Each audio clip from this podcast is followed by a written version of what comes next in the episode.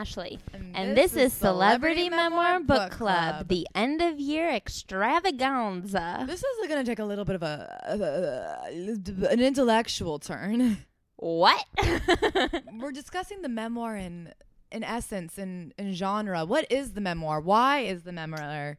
Mem- wow. this intellectual twist will not include a single word.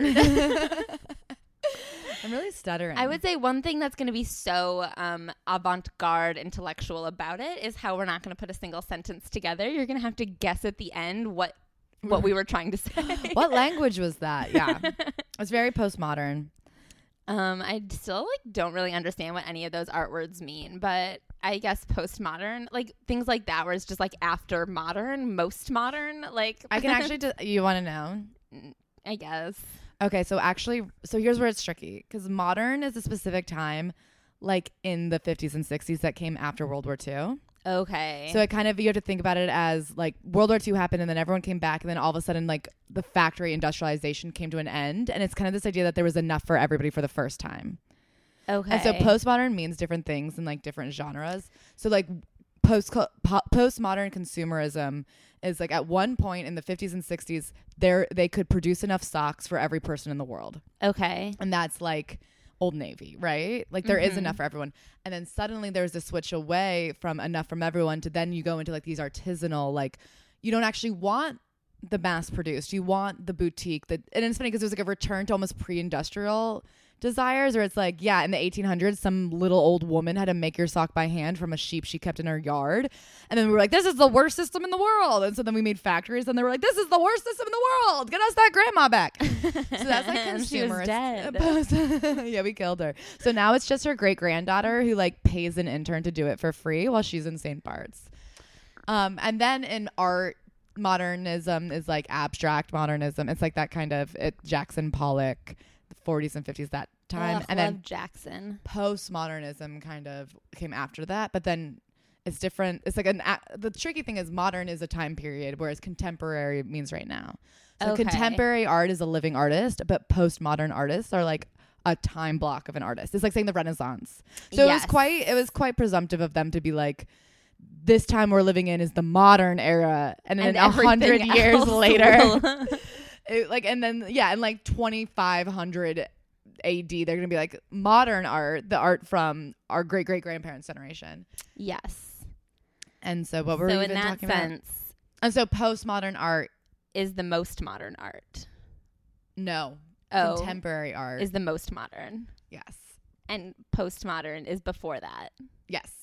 Okay. yes Love the MoMA. so but yeah if you go to the MoMA it's a lot of stuff from like the I like that vibe. Yeah. Anyway. Anyway, so this week Great on Celebrity Memoir Book Club, instead of taking a look at one celeb, we're doing a sort of year end wrap up of everything we've read so far and uh, what we've learned about uh, the art of book. Yeah, the art of book, the book arts. um, Ashley, before we get into anybody but ourselves, I'd like to first start with ourselves. Of course. Why wouldn't we? what would you have called the chapter of this year in your life? I would say that for me and everyone in the world, this year has kind of been our 9 11 chapter. Like, in the way that every celebrity we've read so far has, like, referenced 9 11 and how it affected their life. I do think for me, like, okay, this, like, to say nothing happened this year, like, obviously a global pandemic and, like, murder hornets and, like, a lot of things happened this year. But, like, I really in- think Murder Hornet PR was through the roof. I know. I'm just saying, like, mm-hmm. a lot obviously happened this year, but in the exact progression of my life, this year was almost nil, but you can't ignore it because it is a very important interlude from like who I was in 2019 to like who I am right now and like going into 2021. Like, it is a very different person, but like, there wasn't like an, like a day or like one like relationship or like thing that changed it. It was just like over the course of a pandemic, we all are different. So you can't like say that it, you can't ignore it. You can't leave it out of the memoir, but like also there's no like story other than like I stayed home for a while. You know? Yeah. Yeah, I get that. Like it's not an it's like interesting it's- chapter yeah. to read because it's like there's no interesting details that are a part of it. Like I used to not really own sweatpants and now I have like five pairs of sweatpants. you like went through a that's- pretty a pretty intense breakup. That's true, but I also like thinking about like what would go in my memoir. I don't know how detailed I would keep that, you know? Cuz I've detailed it here on this podcast. We don't need it in both places.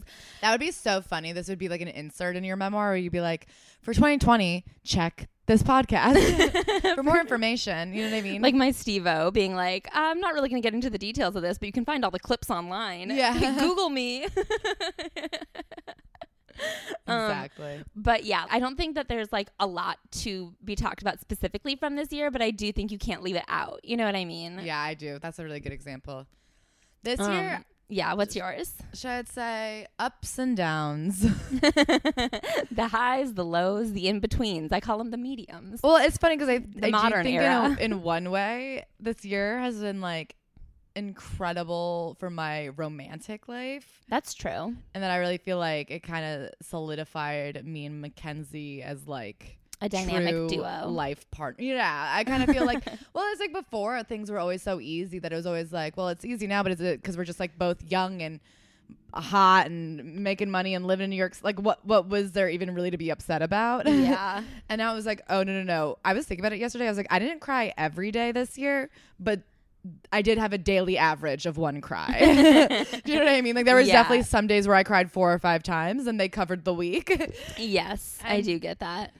And so it's been nice for me to have a buddy who I was like, oh, no, no, no. He was there for the worst. Like, this was a pretty bad year for me. yeah, like if he saw you and liked you this whole year, then like you guys are probably yeah. like fine. And then it's like, if we can live together in a time where neither of us get to leave the house. Right. It's Then- just gonna be gravy. Yeah. Oh my God. Could you imagine if I like went out in the day and came home and had something new to tell him? It'd be exciting. yeah, yeah. I do feel that's the thing is like I feel like this year I've like learned a lot and like understood myself better in a lot of ways, but also like that's not interesting in a book. yeah. But then I was going to say that. So that was the highs. The lows was almost everything else.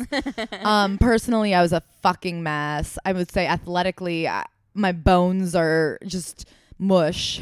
At one point in my like deep depression of the summer, I remember like hysterically crying to Mac and being like, I just feel like a glop of oatmeal floating on the ocean. And then I started laughing really hard. That is funny. But I don't because think I was like, I was oh. laughing because I was like, that is how I feel. Like I did just feel like this like bodiless n- nothing. Like I just felt like goo and just like disgusting bland emptiness.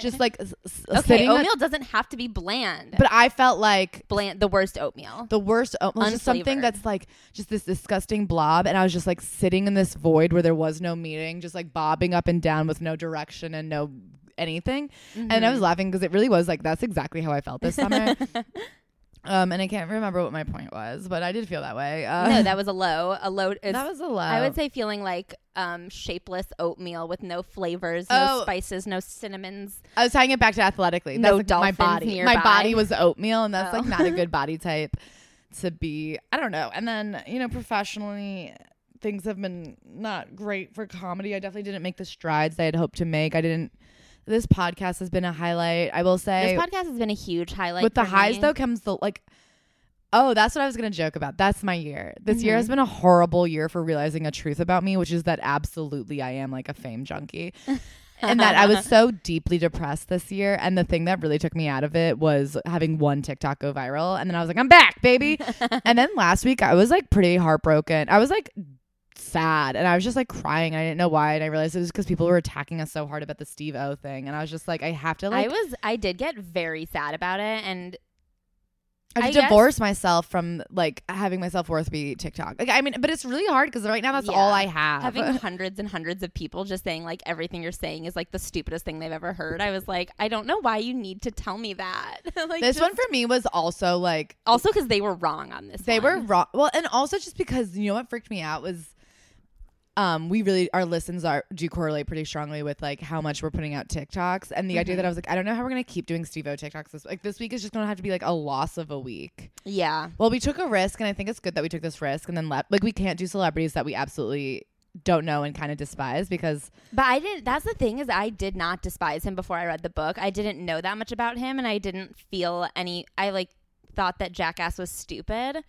But like I was like maybe I'll read the book and think he's really cool. Like it never Yeah, maybe like he could have been just some like poor kid who didn't know what to do, and so he was just started doing these things and like got in with the crew, and they became best friends, and they were just the joke. Like you know, everyone knew that boy in seventh grade who was kind of like the class clown. Yeah. which is different than being like I really did not know what he was like. I'd never watched an interview with him. I didn't know very much about him. All I knew is that he was a part of Jackass and reading his book, I just really didn't like him. and that's it. Like that's what we found out. And so and it's like it's, we didn't like him because he hurt a lot of people, and I know and that he showed very little remorse. Like everyone who was commenting on the TikTok saying he's changed now, he's grown, he's a different person. And it's like, okay, well, where was that in the book? Because it was 300 pages of him doing horrible things to people, and then 20 pages of him being forced into rehab, and then five pages of him accepting sobriety. And I think that was the important distinction that we weren't able to get across in a TikTok, but that does come across in his book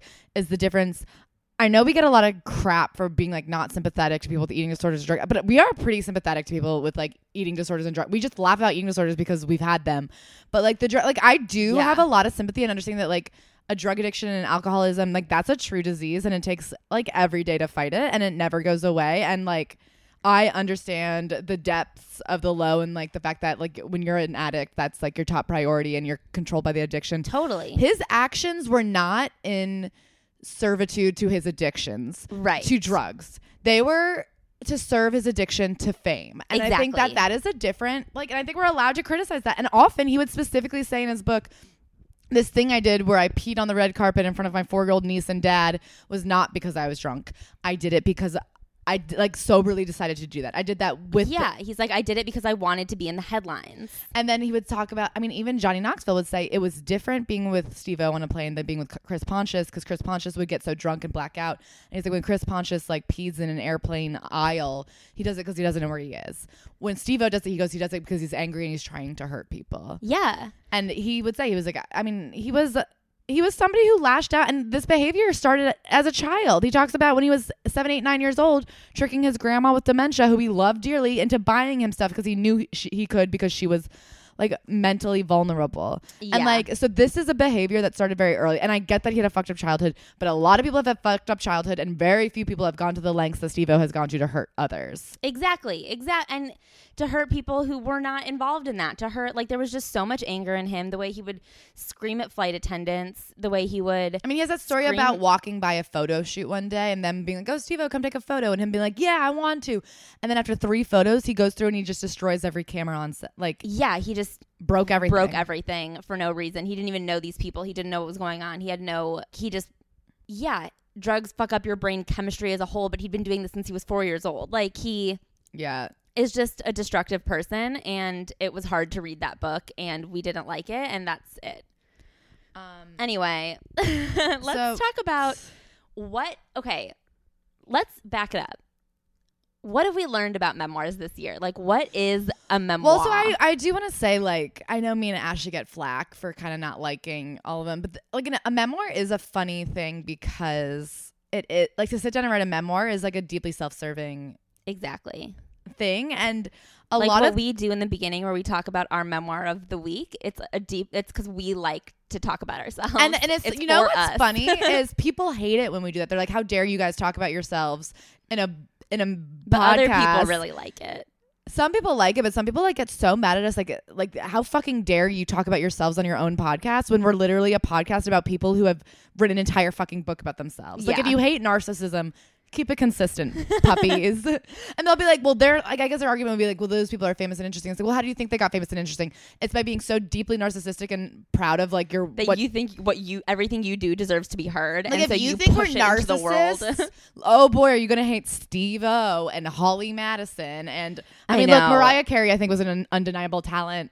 Um, Jessica Simpson, I don't know that she was an undeniable talent, but she was a talent who was pushed by outside forces, her parents. right, right. Yeah, I mean Steve O I think is like the number one example of like just like obsessively like he would just videotape himself and make anyone nearby watch the videos at every opportunity he got and now he's famous and like I mean, Demi Moore wanted to become an actress because she met Nastassja Kinski, who is one of the world's sexiest women of all time. Can you imagine if I like came home one day and I was just like, I just met Naomi Campbell and it really inspired me to be a model, and you'd be like, that's literally psychotic for you to think, Claire. like, but I was Claire, just, I just think she's taller than you, so maybe. That'd be a really nice way to put it.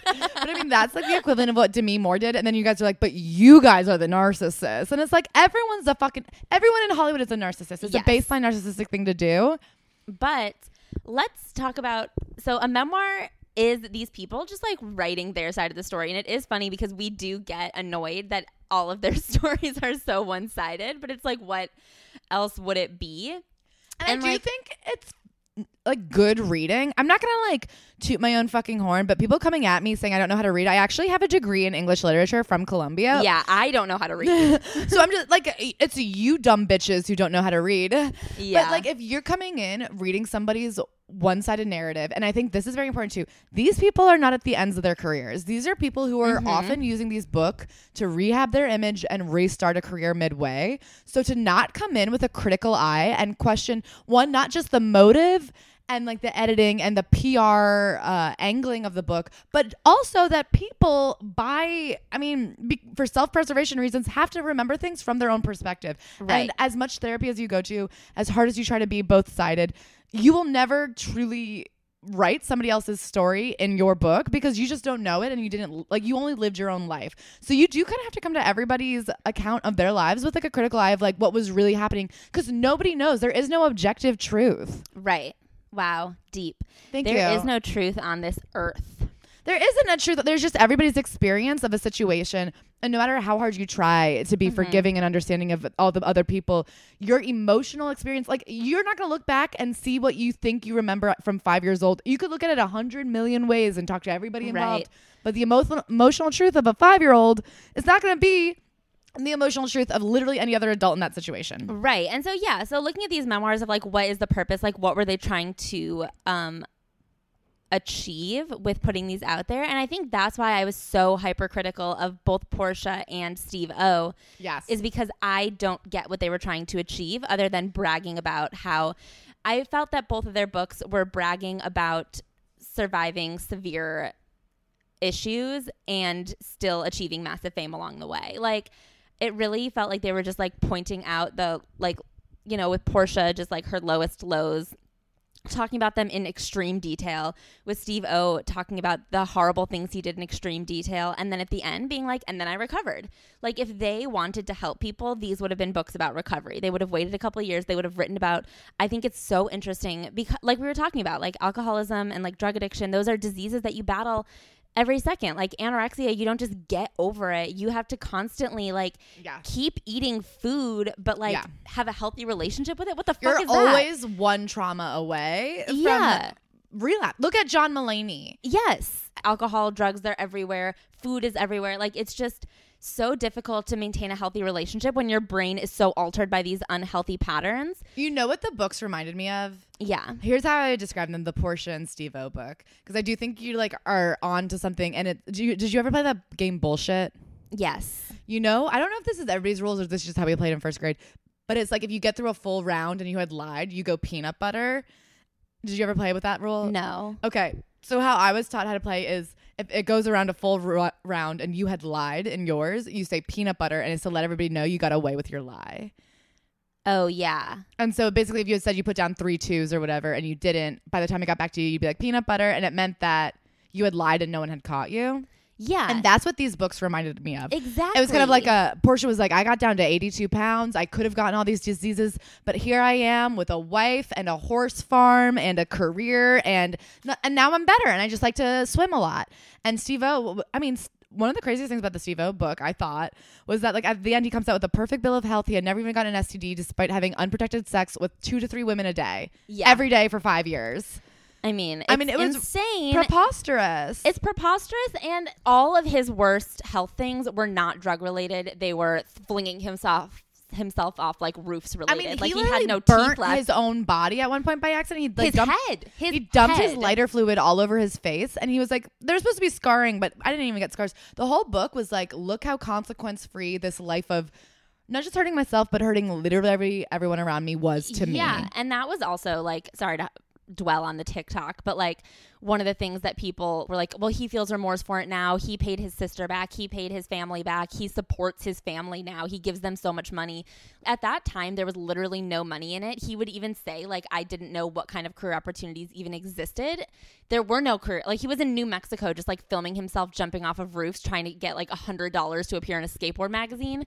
I And, also like- feel like that's such an American like capitalist idea. The idea that spending five years of your life taking care of your mother who's in a vegetative state, giving up your career, moving away from your home, back into your childhood home, and having to hold her hand alone as she died because nobody else was there to support you and have she his sister at one point says she had to set her alarm every morning for 2 a.m. and 5 a.m. so that she could wake up and turn her mother so that her mother didn't get bed sores. Steve O talks constantly through the book about how he thinks bed sores are one of the worst afflictions that a human being can experience. And yet he was not the one waking up. He was unemployed Right. and living at the house. He was not waking up every day and turning her. He was he knew about the consequences. He thought the consequences are horrible, but it was he his sister who was a had a full-time job that but was so doing what it. I'm what I was gonna I'm just saying money doesn't say- take the, give you those 5 years back. money doesn't give you those five years back. But I'm saying that's like a lot of people's defense, and a lot of people are like obsessed with the fact that he did end up achieving fame, and like, but also what I was gonna say is the other people he hurt along the way. Like, what about that girl that he was staying with in New York, like peeing all over her house, breaking the family's washing machine, like doing like he didn't become famous until probably like seven years later. So like, did he go back and find that girl and buy her family a new washing machine? And like, does that fix it? Like, what the fuck? And so the amount of collateral damage in his life that like people have chosen to completely forgive for no other reason than he's like a vegan now is insane to me. But like that is the thing with this book is like both of them just sort of end with this like but now I'm better and therefore like none of the actions of like he doesn't apologize throughout. Like Portia doesn't seem to really have like remorse for like that lost year and a half where she like had no friends, no family, no nothing because all she could focus on was not eating. She doesn't even seem like that sad about it because she at the end of the day like achieved her goals of being famous I'm thinner than everybody. and thinner than everyone. Steve O got famous and so like it all was worth it in the end. Portia was skinny so it was all worth it in the end. And those feel like really destructive books to have written. You know, like these aren't books about recovery. These are books about these books are about like walking the line and getting away with it. I mean, I thought Kendra Wilkinson's book did a better job of showing Much how better. bad your life is when you throw it. Like nobody really cared about her. Her mom was heartbroken. Like her brother was a bit.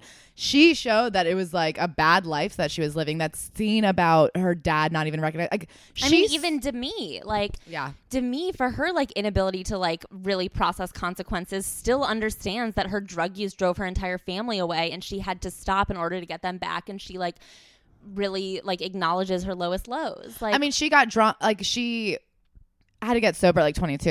You know what I mean? So like Yeah. she really was like things were bad. and then yeah, but like also later in life, I mean, she doesn't like Yeah. acknowledge the consequences of that as well as we wanted to. But like also, how well could she have? It was still only like a couple years ago. like Yeah. I don't think she's fully processed it. Which I do think brings up like that's the other problem with these books is I do wonder and I want to give sympathy where sympathy is due or like understanding that women are not given the second acts that a Steve is given. right. I mean, if I've learned anything from these TikToks, it's that we're like poor Kendra had no dad and was like constantly being statutory raped. And, And people are like, well, she's a whore and deserved it. Oh my god. and then meanwhile, you're like, Steve put a gun to someone's head, and people are like, well, he was, on drugs at the time. so like how dare you be mean to him we really appreciate that he is still like i mean people will give men a million chances and then i do think women these women are specifically using these books i think to kind of not wipe the slate clean but give their side of the story to combat the negative press they've been giving. I mean demi moore's book was really uh, deeply focused on how much she hated the paparazzi. Like Right. you know she stopped being her own mother because her mother was selling photos to the paparazzi. Her her children stopped speaking to her because they thought all she cared about was the paparazzi like she had a life that was complete a persona that was completely rewritten based in response to how much press and fame she had yeah. and it did not work in her favor like all of her protections for herself actually blew up in her face and so i do think that this book in a way was like trying to get her side across without any interruptions And you do have to keep in mind that she's probably doing this so that she can be in another movie next week. Like you know what I mean? That Yeah. She had to use it as a career rehab. I think Mariah Carey used it as a career rehab. I think Jessica Simpson used it as a career rehab. I mean, a lot Mm-hmm. of these women have to use it for a second act because they're not ever allowed to just fucking retire and go quietly into that night. So they can only be but so honest because they can't ever make themselves unlikable or unforgivable. And I think you see that in the fact that they're like, I was never a bad mother. There's like, there's only so far they'll go. There's only so much you can say. There's only so much you can admit as a woman before people won't forgive you. And I do think that we've talked about this a lot in this podcast and also like past celebrities we've talked about with like mm-hmm. Britney and all that. Like society cannot forgive a bad mother. Yeah. Like literally in the way that all of our comments on the Steve O TikTok are, well, his mom was shitty to him. It's like, okay, well, that doesn't explain every, but thank you. It's Um, true. They think if you're a bad mother, you should be like murdered on the spot. But yeah, meanwhile, literally like his mom deserved to like have bed sores because she was not that good of a mom. It's But like, meanwhile, Steve O is an alcoholic, so everything should be forgiven. It's a very interesting double edged sword. um, and I do think part of what we're holding against these memoirs is we feel like they're not fully honest and going into the depths of the sorrow. But they can. So it's kind of like you're damned if you do, damned if you don't. So I do want, Mm-hmm. and I think like even you look at Holly, one of our big criticisms of Holly is that she really only talks about Playboy and then talks about how much she wants to be divorced from the Playboy image. But uh, she is also somebody who's like so afraid that she won't be loved if she doesn't give you exactly what she wants that it's almost like she didn't dare tell you anything that's not related to Playboy because she knows that's not what you want to hear. She like served up on a platter all your favorite foods right. and she was too insecure to even get into who she is as a person, I think. Yeah, I completely agree. Like I'm excited to read that um that other one, like the the Bunny Diaries or whatever that other book is. Yeah. I mean, Holly, like, if you look at her life, Holly is somebody who found the mold and pressed herself into it and became exactly what Hugh Hefner wanted so that he she could be the perfect bride for him. In that book, I think she did the same thing where she was like, I know what people want. It's a Playboy bunny tell all. Yeah. And so I'm not going to get into like why I'm this fucked up. I'm not going to get like her And, like, child and husband right, got like- one page.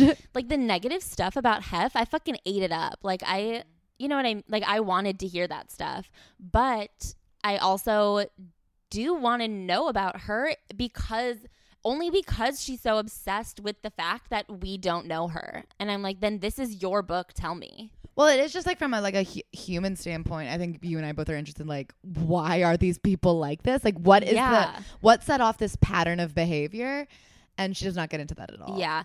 I will say I also do feel that Steve O's I think we're like leaving him out of that conversation of like people who like wrote this to relaunch their career to maintain fame in a way and I think that that is very much what he did because I mean we learned from his book all he ever wanted is to be famous and to maintain fame and even after he got sober like when he recognized that he couldn't keep on hurting people for fame. I think he was like, okay, then I'll hurt myself for fame. I'll just like expose the shit out of everything I mm-hmm. did to maintain relevance with Well, this the- salacious book. The last page of the book is like a thank you and acknowledgments, and it's like thank you to the, all the readers. And then he goes, I have loved engaging with all of you on Twitter and um, Instagram and MySpace or whatever and Facebook about all of your questions and comments about the book. Keep engaging. Like I, will keep answering all the questions. Like, all of your feedback has been very interesting. Like I love talking about it. Yeah. So it's so funny because what his fans are yelling at us for is digging up his past. It's like this is he's literally saying all through the book, go to YouTube, go to YouTube, go to YouTube, keep googling, and here we are, bringing him back up, getting him more thoughts. And I mean, yeah, like we're not digging up his past. He published a book. yeah. If we've learned one thing, it's that like, print text is the only thing that like survives the ages. I know that we talk about how like the internet is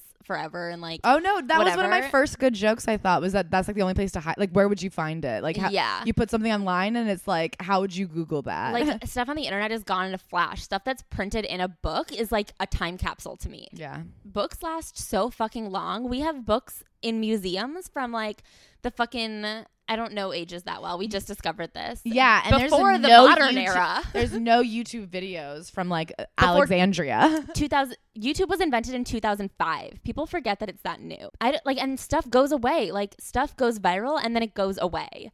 It's still technically findable. Like you can still dig up tweets and find fucked up shit that people say, but you can also delete those things, you know? Books like once it's printed, once it comes off the press and goes into like mass distribution, it's like there. He Yeah. he should have made it a blog post if he didn't want it dug up. yeah, And he also shouldn't have made it a blog post if he wanted it dug up. But he should have made it um I don't know, like a conversation on a radio program. He was on the radio constantly. yeah. No, he wanted us to be talking about it. He so. did.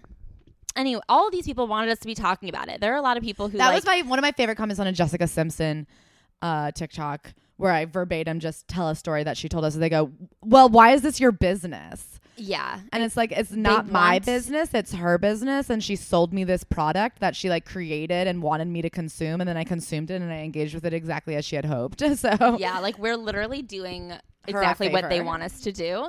Like Mariah Carey's book came out this year. Talking about stuff that happened in that book is not drudging up the past. It's talking about something that she wants us to be talking about right now. And we are because we're good people and you guys aren't. I'm Mm-hmm. kidding. Not you guys. The people who are listening right now are the best, the only good people.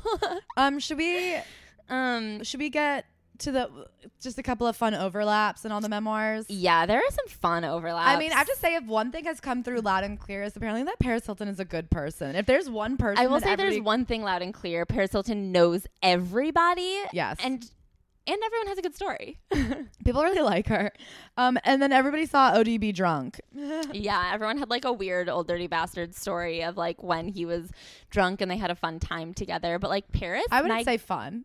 sometimes fun. I, okay, so Steve-O had fun. Steve-O thought he was great, but like Mariah Carey was like, he was Oh. in that video and she was like, oh. Oh yeah, I did forget that story. Uh, Paris, I remembered he was in it, but I forgot the actual story. The Paris Hilton stories are fucking emblazoned into my mind. And then everybody has a 9/11 story except for Kendra and Steve-O, which is funny. That is funny. Steve O probably doesn't remember it. He did forget. Hashtag. Wait, should we get it? So uh, just to tie up the year, we are gonna do our celebrity memoir Superlatives. superlative. So we've each written a superlative for each book we've read. And do you want to start with your superlative for Jessica Simpson? Yeah, I'm worried that mine aren't good because we did this kind of fast. Okay, for Jessica, mine is best hair because even whilst being intervened, she was still getting her highlights done. I think that's good. M- mine was most ice, most like an iceberg, because I do think that she got a lot of credit for like spilling the hot hot tea or whatever, and I think she very cleverly gave us about two percent of the gossip I she agree with has. that. And This was two percent milk. It was like the milk. Remember in that episode of The Simple Life when they're working on a dairy farm and they like are supposed to fill all those jugs with milk, and they can't because milking cows is really hard, and so they fill all the jugs with a tiny bit of milk and then fill it with water, and then they get in a lot of trouble. That's literally this book. It gave us just enough to quench our thirsts, but I'm like, she did a perfect job of. I call it deflective honesty. Yes, that's exactly what most celebrities. All of every radically honest celebrity is a deflectively honest and I, celebrity. I coined that term at the advent of Lena Dunham because she is somebody I was like she's like look at my disgusting fat naked body and don't notice that I'm the most well-connected woman in New York City. Like and Yeah. don't look at the fact that every single person on this show had a trust fund and connections and that this is in no way a realistic form of what it's like to be in New York City unless you are truly one of the richest most connected people on earth. And that's deflective. She's like this is an honest show because my vagina is disgusting. And it's like no this is a dishonest show because everybody's getting their rent paid and nobody is discussing it. Yeah, and like the way that like when it did start to come out, she was like, "Yeah, me and what's the what's the nanny one's name on that show? In real life? Her brother, or her sister Oh, is married. Kir- Jessa. yes, Jessa. Her, I was gonna Oh, say Jemima the sister, Jemima Kirk, whose sister is married to Penn Badgley. Um, what was I gonna say? Oh yeah, like when it did start to come out that they like all were just like the richest cast alive. Um, she like kind of tried to paint it as like I hired my high school friends to be in this show that I got with HBO. How weird and cool and cute that we're all still like we've Yeah. known each other forever. Well, my and it's like favorite- you've known each other forever from like the New She York High Jemima art scene. Kirk. It was just Yeah. Jemima Kirk, and it's so funny. But like I remember that story and like reading it and like my eyes rolling into the back of my head. and it's funny because the only breakout star has really been Adam Driver, and he was the only one who got there on merit. I think Allison Williams was kind of a breakout star. Where has she been? I don't know, but she did get out and that was good. And yeah, then she got so skinny that everyone was like, "Where is she? I, I, can't see I think she's kind of dead in the water, honestly. damn. But um, my favorite Jemima Kirk fact is that they like to pretend that her rich claim to fame is that her dad was some in a famous rock band. Do you know what rock band he was in? Mm-mm. He was in a famous rock band. Oh, I thought you were gonna tell me. No, I can't remember, but Oh. you know about music. I just don't know anything about their family. Should Oh. I Google it really quick? Yeah, let's Google it. Okay, he was a part of Bad Company and then played with uh, Ringo Starr's post Beatles band, which we've all heard much about. So, but so like it was kind of posited that she was like this cool daughter of like a rock and roller, and her mom was like owned a vintage store where a lot of people went to like clothe movies. But then it actually turned out that her maternal grandfather is a London real estate billionaire. There's like- always a billionaire in So the it was just weird because they acted like her being like rock royalty was like actually a cover up for real Her- estate billions. Um Oh God. anyway, moving on. Holly. D- what's your Holly? I said Holly was most delusional. I said Holly was best couple because I think that she would have threatened every single person in the school if they didn't vote for her and half as best couple.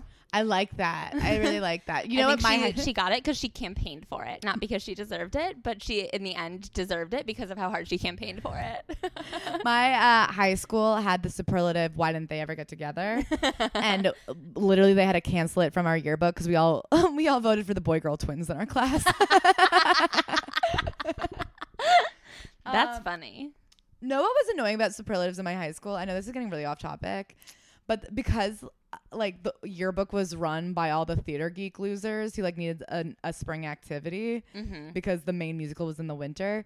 All of the superlatives were like written by them, and it was like most likely to win a Tony, most likely to win an Oscar, most likely to win an Emmy, most likely to win a Tony, and we were all like, so it was just like them over and over and over again. Jesus. Ours were just dumb. Like ours it was just like the like exactly who you'd expect in like the most boring way. Do you know what I mean? Yeah. Like class clown was like the loudest person. Class like best hair was like the girl who literally does her hair every day. And I was like, okay. Yeah, There was like another kid with like a cool like cool curly hair, but like that's not best hair in the Midwest. No. Not best in the Midwest. anyway, Portia. Um, Portia, I said most likely to get out of a ticket. That's funny. I do think that she would um like just have like she's probably speeding a lot. I mean, we know that she was driving very recklessly when she was trying to burn calories whilst driving. Um, but I do think that her like blonde hair and absolute meltdown abilities would get her out of anything. Um, I said Portia's book was most like an eighth grade history book. and I think that that's weird until I explain that book was literally just like here's every event that happened in a single year and it reminds me of like how in eighth grade they're like okay and then in 1872 these events happened and it's Yeah. like year by year and there's no like cohesive arc And there's no like reflection really on any of that. and it. there's no honesty no. it's all like the slaves were happy doing what they were doing but luckily george uh, luckily abraham lincoln of his own volition freed them because he had the key. yeah and you're like okay good good history um mariah carey I said Mariah is best dressed because of the way she carefully described several outfits. She would spend like a full page and a half in her book Yeah. describing an outfit that she like got off the plane on or that she like went to her first um Grammy awards. I mean, the Grammys I get it, but like sometimes she'd be like I like woke up for breakfast and I was wearing and a she pink would just juicy sweatsuit with one of my favorite cream uh, the camisoles, and on And my it- feet were slippers, but I changed it to my heels. Gorgeous earrings and Yeah. no. This like one time she was talking about how miserable she was living at Tommy Mottola's mansion, but she like describes her pajamas Yeah. in like such distinct detail. Um, I said most culturally relevant. oh, I actually that's gave true. because I do think that this was it was like a good year to be like here's an insightful look into It was insightful. uh, what it was like for me growing up mixed race in Long Island. And Mhm. I felt in this time where people are trying to bridge gaps, it was very actually deeply insightful and beautifully written. Bridgerton. The gaps. Very funny. okay, to me. um, to me, I said uh, buffest. Nice. I said best quote about why it sucks to be a woman. Because she actually does have that line about how she. Oh, who is she talking about? She's about, about talking about Emilio Estevez's. No. Who is she talking I, about? I don't know what quote you're talking about. I think she's talking about maybe her own grandma, and she's talking about how when men get older, they soften, Oh yeah. and so then by the at the end of their lives, all we remember is how they became these kind, cuddly teddy bears. Meanwhile, women who work so hard their whole lives for everybody around them just get beaten down. So, but by the end of their life, they're bitter. And then when we look back, we just remember women as bitter and men as like these these tough exteriors with these hearts of gold that really shone through in his old age. And like that's how they're like immortalized is like how they were at their 80s. And it's Wow. like deeply unfair because women are just like taking sh- like it's like women get calloused emotionally from all the beatings and abuses we experience and suffer. like Meanwhile, at the end of it, a man was like, on our fucking backs. a man comes home from retirement one day and Like, goes, I guess I've had dinner on the table every day and now I got 17 beautiful kids and I don't know who raised them and I'm pretty happy with that. And Yeah. the woman is like, I raised them. like at the end of the day, the grandpa like sits down and like reads the grandchild a book and then dies, and everyone's like, "My God, he was reading to the kids." and meanwhile, a woman is like, You can't have a second cookie because there's not enough. And everyone's like, Grandma's such a couponing old bitch. and she's like, Well, I did get us through the depression with my own paycheck by taking lard from the neighbor's cow and melting it down and using it for stew. Ah. And they're like, Yeah, you dumb whore. Well, get over it. Living in the past. That was another comment that we kept on getting on the TikTok. We got this from probably 30 people. Women love to live in the past. Or like women love to drudge up the past. And it's like, okay. I'm excited then to get to my Steve O one. Okay. Okay. Who's next? Kendra. Kendra. Um, Oh, I gave her the award for most linear. That's a good award. She had such a concise little memoir. You guys, if you're looking for like a fun beach read, you can get it popped out in about two hours. It really is like this happened and this happened and this happened and this. And I mean, it ends by the time she's 24. Yeah. So there's really, I mean, she just sums it all up. She does. She just sums it and it's beautiful and like there is enough like I do feel like we got to know her. I think I think we know her feelings on some complicated topics, but she didn't like drown us in detail, you know? I don't know what she was wearing at almost any point in time. Yeah. um, Um, there was no extraneous details. I gave her best smile because I think that that was a very coveted award in high school yearbooks and she was a dentist. Okay, for Steve O, I gave best memory for shit that doesn't matter. you want to talk about living the past? Steve O in his book will be like, and on January 13th, 1984, I did an Ollie. I did it four times before I was able to land the Ollie trick, and then I took a video of it, and then this video, da, da, da, and then I showed it to my biology teacher, and then they'll be like, my bi- biology teacher's full name and social security is this, and he lived at this address, and he said this, and he was the one who actually sh- taught me the word ventriloquist, and then I said, and you're just like, I mean, literally, he names everybody first and last name, and like, it's insane. and then gives the most insane. De- he truly is such a narcissist that he does not know what is important. He really doesn't. He thinks He every thinks- moment is equally important. I mean, he literally started writing his memoir when he was in jail before he had ever had even a brush with fame. So, like, he Yeah. knew. I don't know. It's insane. His to be in his head. Um, I gave him a tie for worst smile because he has no teeth, and um, and biggest animal lover because. Of- oh, he, he tied between the two of those. yeah. I was like, who did he tie for worst smile with? no, because he hasn't. I just thought it was funny to do best smile and worst smile, but um, animal lover because of how many sharks he's hugged I love that. Um, well, you and guys- lions. I love you guys so much. I mean, truly one of No, the wait. highlights. Let's talk about um what we hope for 2021 Oh, before yeah, we yeah, wrap yeah. her up. Before we get Who- wrapped. Okay, I'm gonna say who we hope does a memoir in 2021. I said Britney Spears. I, I hope she gets out of her conservatorship and writes all about it. I would literally like cut off a finger for that. I think that's a bit dramatic. I don't think I would. I I really don't want to have only nine fingers, but. I don't know if it comes down to it. If they say the world will not get this memoir unless you cut off a pinky, I would consider it. That's really good, Ashley. That's really dedicated. Ashley, who would you want to hear from? Um, obviously, I'm looking forward to Bono's memoir. We're not sure when that's coming out. And someone that I think would write, honestly, an incredible memoir full of sauce and introspection is um, Jennifer Aniston. yes. I think that she has a story to tell. Like she has like 30 stories to tell. I think she has a million stories. she is tell. somebody who I am like, can we get a day by day calendar of like, l- like I would read a 7,000 page book by her and just be like, okay, and then what happened next? And then what happened next? And like from breakfast to lunch to dinner, what happened? Ooh, I actually would like to see a food diary from her.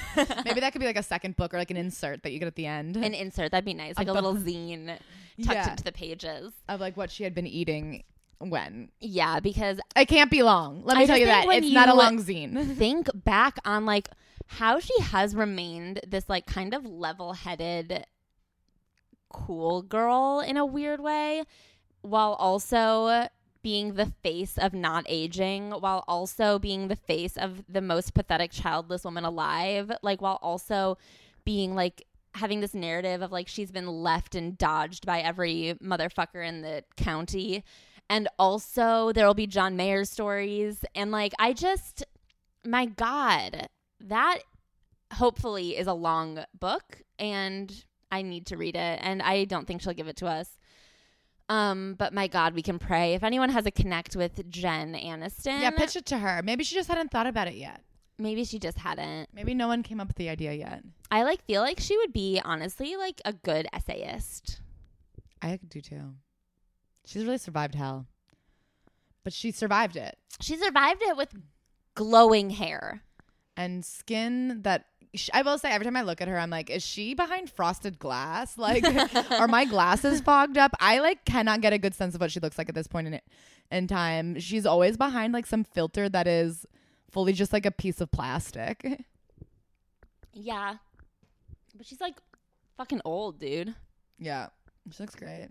She's taut. She's tiny. She's still friends with all those friends. I feel like she's got a lot of friends, which I, I like about her. love that the friends are all friends. And she has a lot of friends. Yeah, I like that she's like she's a real girl's girl. Have you seen that video of her? It's her. Um, She seems fun. Like she no, wait. You know what? It is her, Dolly Parton, and Sandra Bullock. Look it oh, up. Oh, should I just kill myself or should I watch it? That sounds incredible. Watch it. My God, Dolly and Jen and Sandra Bullock. Look it up. It just I just saw it recently. It's like the three of them interacting in an interview, and it's you're gonna fucking. lose Why do they know each other? Why don't they know each other? Why wouldn't they know each other? I don't know. I guess Jen and Sandra are like really good friends. of course they are. They both have such good layers in their hair. And they both survived everything. Mhm. Um, should we wrap her up? What time is it? um, 46 min, pretty Oh, solid. Perfect. I think that's exactly what we were aiming for. We were, this was just supposed to be a little holiday. Holiday shorty, our holiday card. This is for like what you listen to when you have to put away all your new stuff from Christmas. Yeah, when you're hanging up the, when you leave the Christmas lights up till January, but then you had to take them down at some point. What are we, Taylor Swift? Yeah. Um. All right. Do you have any final words for 2021? Well, what I want to say regarding 2020 is That's what I meant. when we launched this podcast, we were hoping people would like it. And the fact that you guys are listening warms my little heart. My heart grew three sizes that day that you guys listened. Mm-hmm. Yeah. I mean, I know that like Adrienne recently said that we're mean, which hurt my feelings. I hope she's listening and knows that that hurt my feelings because she already knew that we were getting a lot of attack at the time. But I don't think we are mean. We're just like two friends trying to have fun. And if you're like with it, we hope you're with it. And if you're not, then like I also do think like we understand that this is not for everyone. We understand you may just want somebody to be reading you the book, and that's for some people. But this is such a labor of love for us. This is our like fourth and uh, final attempt at a podcast, and the fact that some people are like having fun with this journey. We every DM we love. We love everybody God, who listens. the DMs make my fucking people life. who DM us, people who want to chat. I mean, never like People who have book suggestions, anytime you have a suggestion, I can't promise we'll get to them quickly, but any suggestion we get, we will. we do put the list and we want to get there and we just like really appreciate that you guys are listening and like this really was the thing that turned it around for me was that it felt like we were finally doing something that people liked and i just like yeah, I i'm so happy that we've all like become friends and a little cnbc family If yeah, and if you feel like we've been overly mean to a celebrity, like obviously constructive criticism we appreciate. Um, we don't try to be mean. We try to be a little bit harsh and critical because I think that for us to just like read the book and then gush about how much we love it would not be entertaining and or also i mean truthful or truthful. i haven't been meaner to any celebrity than i have been to ashley my very best friend so there that's that on that. Like that is like i mean i got kind of dressed down over christmas that but i'm like that is how i like love people and i get that there's a time and a place but i'm like you know you need all types. You need somebody who's just going to listen and tell you everything's great and then you need somebody who's going to come in and be like i like to say i bully people confident. Like when people are like oh i look fat i'm like shut the fuck up you dumb bitch. I'll kill you if you say that again. Like i like that's just who i am No, but I also like the harsh truth because sometimes I say things that I know are like stupid things. the to dumbest say. you know what you say that's the dumbest shit ever when you're like my face looks fat No, but sometimes it does look fat to me. And I know that you disagree with that. But like the other day, I took a selfie that I couldn't even post because my face looked too fat. You will li- like you have like a Bella Hadid, like you. I, I'm just speaking my truth, okay? I know, but that's why I think sometimes other people have to come in with the more truth but that's or why I appreciate that. And like literally learning that I wasn't fat was because like my ex boyfriend called me fat one time or like said that I like could be thinner. And that's like helped me in the last year to like develop some body confidence because I was like, what the fuck are you talking about? so it takes a kind. Anyway, this is all just to say that we love you guys, and anybody who likes us, we really appreciate it, and we love you, and We hope we all have a better 2021, and then we hope you're listening to this on a car ride or a train ride to something like a movie theater or a music festival or something Yeah. fun. because it's allowed now in this great wide open future. Uh, we hope that this is able to build enough that we can come do like live shows in your area and engage more. And who knows? Who knows where this will be this time next year? We hope for the best. And we love Hopefully the moon. I hope the moon. All right, love you guys. Bye.